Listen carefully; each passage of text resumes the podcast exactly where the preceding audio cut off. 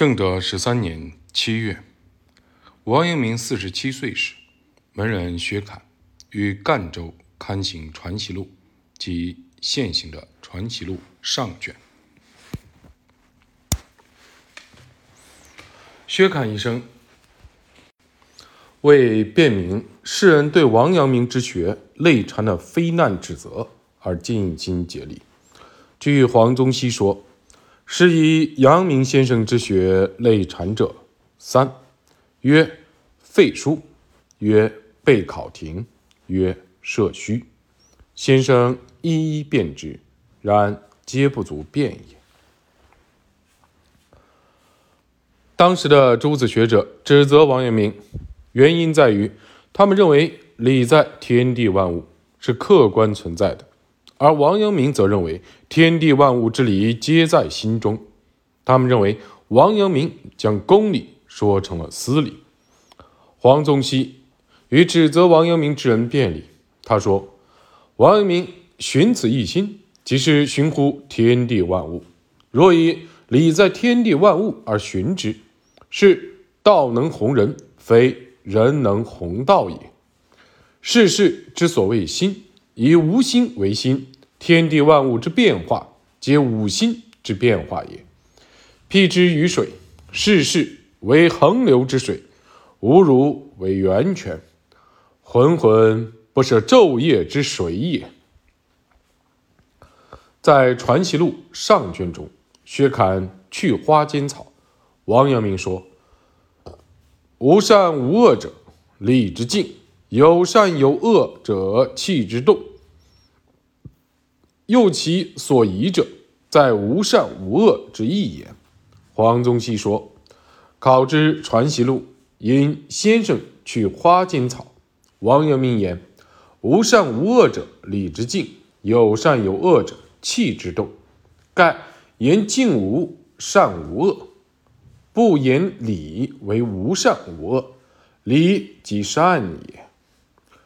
有程子言：人生而静以上。”不容说，周子太极而加之无极耳。读天权正道纪，有无善无恶者心之体，有善有恶者意之动之语。夫心之体即理也。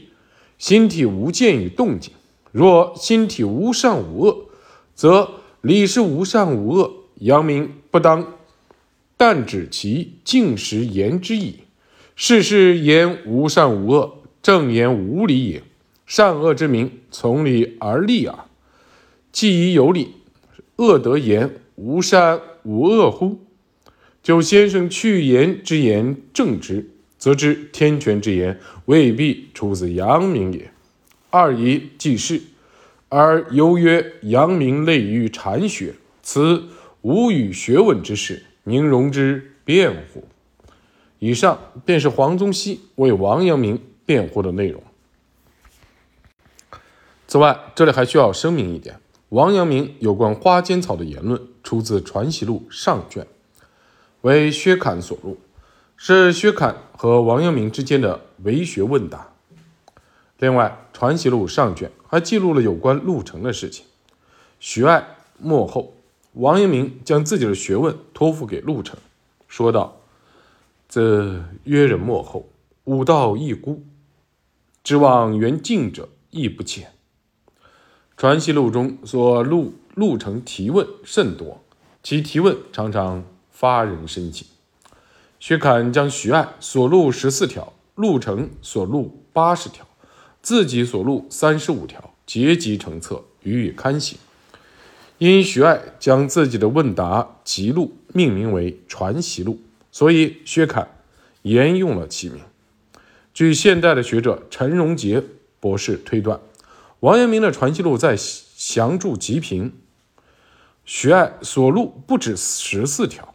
在所录十四条之后，徐爱作波文曰：“如说格物是诚意的功夫，明善是诚身的功夫，穷理是尽性的功夫，道问学是尊德性的功夫，博文是约礼的功夫，为经是唯一的功夫。”诸如此类，使皆落落难合。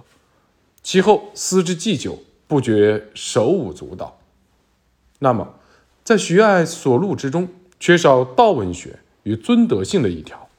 另外，在续刻《传习录》的序后有一句：“此徐子曰人之自序其录者，不幸曰人亡矣。